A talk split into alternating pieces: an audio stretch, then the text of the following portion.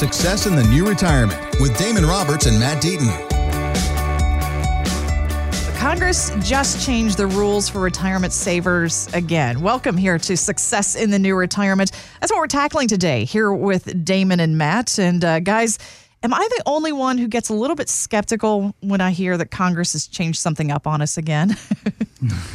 well, you don't you don't know what the ulterior motives are, right? Right. You know, is yeah. it is it is They it good or bad? Is it is it designed to end up taking more money out of my pocket? What's the end game? I always package it, you know, real nice, right? Yeah. Spin it to sound really good. Mhm, the Secure Act. And we're going to talk about more of what that means. But, guys, really, truly, they did kind of sneak this one in over the holidays. I think when people were more focused on family, shopping, those kinds of things, they did kind of rush it through at the last minute last year.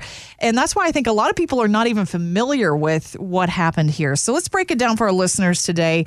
Again, it's big changes in how we plan for retirement, affecting several different things. But Congressman Kevin Brady actually led the charge on this in Washington and explained the thinking behind the new law. Our workforce has changed dramatically over the past few years. Americans are living and working longer, so our bill eliminates the current age limits for making contributions to traditional IRAs, allowing older Americans to continue to save. This bill will also give older Americans more time before they're required to start pulling from their accounts, increasing the age from 70 and a half under current law to instead 72 years of age. All right. He mentioned one of the biggies there, guys. They are changing that RMD age. Just how big of a deal is this? I don't know if it's a huge deal. I mean, again, I think it makes it a little bit more simple. It's Takes easier away to that understand. half age, right? right. We went from 70 and a half, which I don't know how they came up with that, to just putting it at the round age of 72. And again, as you could hear in the clip, people are living longer. So the idea behind that is okay, let's extend out when people can delay taking re- their money from their IRA accounts and start doing those distributions a little bit longer. But Okay. it's not a huge increase. I mean, again, a mm-hmm. year and a half. So it's not a big deal, but it did affect a couple of our clients. I had one client that had signed paperwork, was ready to start his distributions in January. And then we got notifications in January that hey, this client does not is not required to take any distributions, and so we had to circle back and say, oh hey, yeah, you know all that paperwork and stuff we did in, in preparation. Well, this law changes that. So what do you want to do? Do you want to still take distributions or you want to defer it? And they still want to defer it. So we we canceled all that, and now he can push that money out for another year and a half and let it grow. Okay. So positive change there, it sounds like, guys. And uh, for people doing Roth conversions and things like that, I mean, it does give them another, what, 18 months to make some of those decisions? Absolutely. And I, I think that is one of the big things that people that are in retirement or close to retirement should be looking at with the current tax laws that we have. I mean, these are the lowest tax rates we've had in, in 50 plus years. And we are sitting at an opportunity where a lot of people who are going to have to take money from their, their IRAs at some point, either at 72 now or before in retirement, can start to take money from there and pay lower taxes, right? So if you're faced with the decision of paying 12% now or 25% later, obviously someone wants to do less now. Sure, right? yeah. And so this Roth conversion is something that if you are close to retirement or you are retired and you're not looking at as part of your plan, you really need to be because becoming tax efficient is going to help you now and in the future and keep more dollars in your pocket. But I think you have to be really strategic about how you do those Roth conversions. I was mm-hmm. just meeting with a client this week. It was a brand new person that had come in and was visiting with us. And he was like, I think taxes are going to be higher in the future, so I want to convert my entire IRA. And I said, I agree. I think taxes will be higher in the future. We definitely want to put money into Roth accounts so they can grow tax free. But here's the problem if you convert it all in one year, you're going to bump yourself up not one tax bracket, but up, up two higher tax brackets. Oh, okay. And he's like, Yeah, but taxes are going to be higher. And I was like, I understand, but you're going to take yourself from 12% all the way up to 24% if you convert all of this in one year. Hmm. And so he then spent the next 10 minutes or so just me trying to teach him and help him understand that if he does part of it this year, part of it next year, part of it the year after that, that he can gradually move everything over into Roth accounts, but without bumping up into those higher tax brackets. And so the light bulb kind of went on, and he's like, "Oh, okay, now I understand." Because his plan was to convert two hundred thousand dollars in one year, and if you did that, That is literally like getting a $200,000 bonus or a paycheck. And so it goes right on your tax return and it gets added to any other income you have. And that can really mess up your Medicare benefits. It can mess up Social Security taxation. There's a lot of problems that that can cause if you're not paying attention. Well, and, and our current tax laws are good right now, at least till 2025. So right now we have five years to do some of these Roth conversions before taxes are going to be looked at again, or potentially when we get a new president, if they decide that uh, they don't like the current tax rates, then they may look at that too. So there is a, a window of time, and it's important and to really be looking at that right now. Again, be strategic about these moves and don't put yourself in a worse tax situation just making some of those knee jerk reactions right now. That's the advantage of working with an advisor, guys. And one of the other things that you're working with with your clients right now as a result of this Secure Act actually affects our estate planning. Explain what Congress did with the Stretch IRA. Well, you know, usually people are going to leave something to their heirs. Yeah. And this whole wealth transfer, um, most of the time, uh, especially for baby boomers who have 60, 70, 80% of their money that's never been taxed in these IRAs, that's where they're going to leave money to their heirs. And it used to be that an heir, uh, you know, the second generation, so your children, um, your spouse has not been affected. They can still inherit an IRA as if it was their own. Okay. But now, when you get to the kids or to grandkids or, or whatever, they used to be able to take that IRA money, and let's say it was $300,000 divided by three kids, uh, each getting $100,000, and they could take that and make it their own beneficiary IRA. And each child could choose how do I want this to be taxed? I could take the lump sum, which is going to make a huge tax bill right then, or I can spread it out over my lifetime and I can choose when I'm going to take the, when I'm going to incur that tax. And but I, the only thing I have to do is take a required minimum distribution. Okay? Okay. Well, now what they said is that you can still take that as an inherited IRA, but now that has to be paid out and spent over 10 years now instead of your entire lifespan. Okay. And so potentially that may cause higher taxation. I mean, we just were talking about how we think taxes are going up in the future. And so now people who want to leave money to their heirs, they may want to be looking at how should I be doing that? Uh, should I be doing that in an IRA? And am, am I going to leave a tax problem? Or are there some things I can do to create some tax solutions and leave more of these dollars in my pocket and my, my heirs' pocket?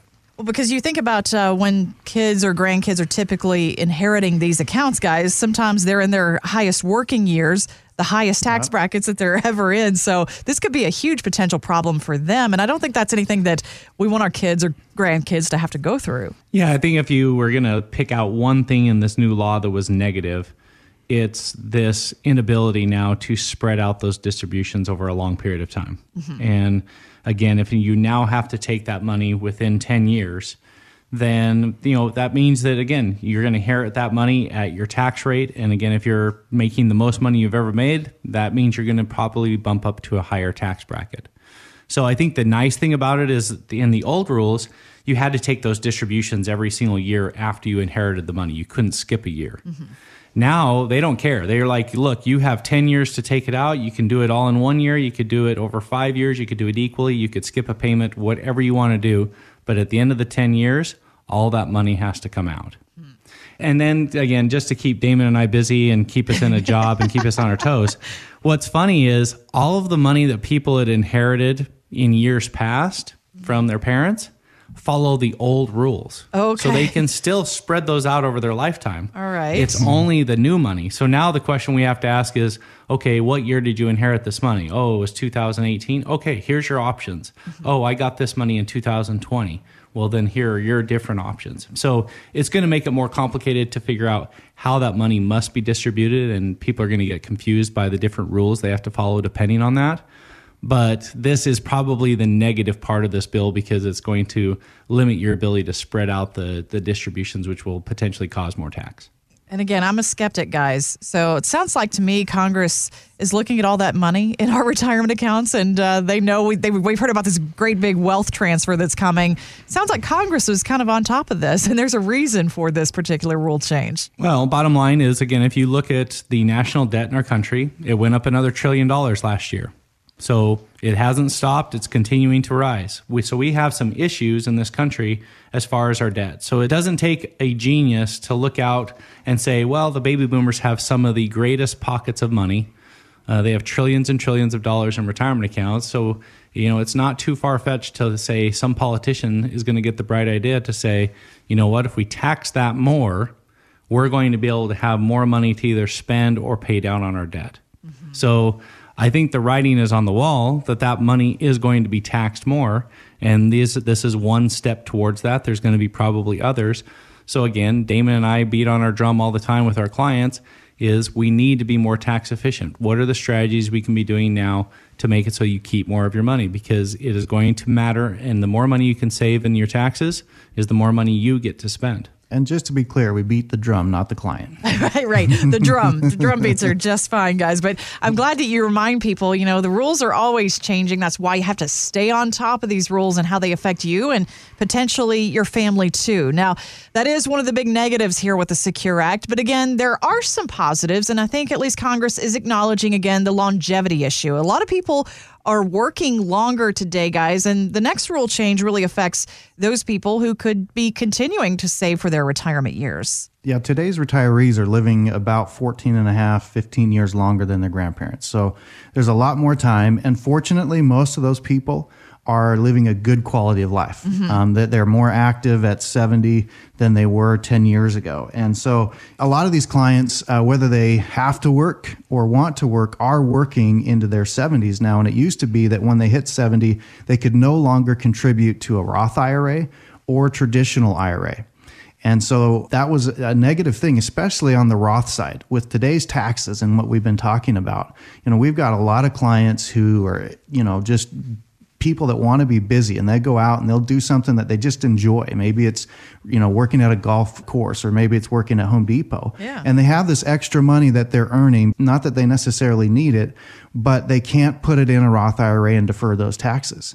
Well, now that extra money can be put in there and they can maximize these contributions there to their Roth IRAs and help with this whole tax problem rather than still contribute to the tax deferred stuff and help themselves that way. So this gives people that are still working more opportunities to continue to build that nest egg and to help themselves tax wise. Now, for people who are saving in things like 401ks, too, guys, there's a new option that we might see in some of those workplace accounts soon. Yeah, supposedly now they're going to allow annuities as one of the options that a 401k can offer. So, again, this is brand new legislation, so it's going to remain to be seen what that's going to look like. So if you've heard us talk about annuities, there's a lot of good and bad about an annuity, mm-hmm. but one of the advantages that an annuity has is it can create a guaranteed income stream that you can't outlive. So it can duplicate or be very similar to the pensions that your parents or grandparents retired on.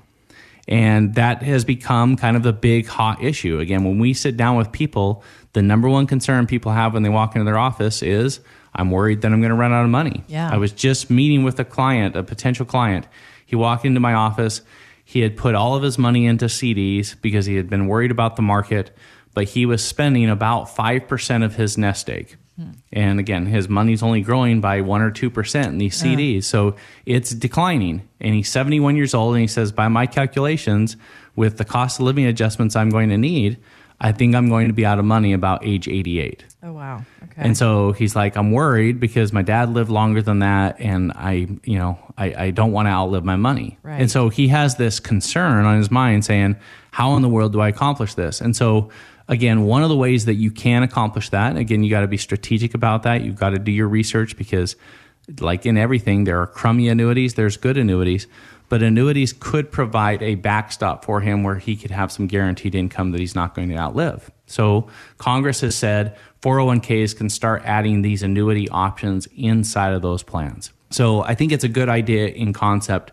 My big concern is that the annuities that are offered inside of the 401k won't be as good as what you can get in the open market. Right. And so I'm worried that people are going to put their money into that option and not realize that, hey, once I retire or when I'm 59 and a half, I could roll this money out and I could pick any type of investment I want, any annuity that I want, if that was what I was looking for, as opposed to the one that my HR department picked. Right. And I just think that in most cases, people are going to be able to get a better deal, a better option, something that works better for their situation by going on the open market. So I don't know if it solves the problem. I think it, they're trying to, I mean, people are recognizing that this is a major issue But I still probably will advise clients to say, let's look at that option inside of the 401k, but then let's look outside and see if we can find something better. And if we can find something better, then maybe we wait to allocate to that type of a strategy when you have the ability to roll those funds out when you're either retired or at 59 and a half or, or some other event that allows you to do that. And I think that's probably going to be the way that it's going to be treated. Yeah. Because, guys, you're already talking to people about these options. You don't have to wait for your 401k plan to offer this within your plan. A lot of people don't realize that, especially after a certain age, you can roll some of that money out and you really do have a world of options out there. You just have to be working with the right kind of people who can show you what those options are and what's best for you. You know, um, I think a lot of people don't realize that they have those options, and every 401k plan is governed by their plan documents. But for the most part, 90, 95% of 401ks allow people at 59 and a half the option of rolling what they currently have while still keeping it open. Okay, so you can still contribute and get your match from your company, but taking those those dollars that are in there and looking outside and rolling them to a traditional IRA, so there's no tax implication, and now starting to prepare for retirement. And, and I believe that the reason that law is there is because most 401ks don't do well and don't provide great options for safety and preservation or income. And that's where getting outside of your 401k and getting a plan together gives you the ability through those last working years to really create a good plan that you can work that's going to provide the income and pension like income that you didn't get because you, you didn't grow up in your grandparents' generation. Right. And so, you know, like Matt said, it's really gonna we're gonna see how things pan out and how how the law what's actually allowed because you're going to have a lot of businesses out there who who see this as a great opportunity to get their particular annuity, good or bad, into these 401ks because people will choose it just because it's there. But just because an option's there doesn't make it good. And that's where Matt and I are doing a lot of educating and a lot of talking with people who come in and say, let's look at my 401k and let's figure out what's good in here, what's not good, what dollars should we be taking outside to get more of what we need and want for this stage of our life. Do your homework. And again, I think most of our listeners understand, guys, that it's not up to Congress to secure our retirement. It's really up to you today. So if you have some questions for Damon and Matt about how these rule changes might affect you and your retirement strategy, just drop us an email through our website and we might address that on a future episode here. Just follow us at successinthenewretirement.com.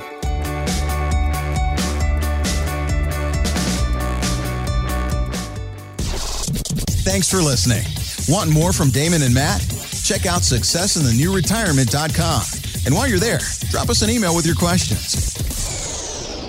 Investment advisory services offered through Acute Investment Advisory, LLC, a registered investment advisor. Insurance and annuities offered through its affiliated company, Acute Wealth Advisors, LLC. Tax and or legal advice is not offered by either company or their affiliated companies. Consult with your tax and legal professionals for guidance on tax or legal matters. The information presented should not be viewed as personalized investment advice. All expressions of opinion are subject to change. We are not affiliated with nor endorsed by the Social Security Administration or any other government agency.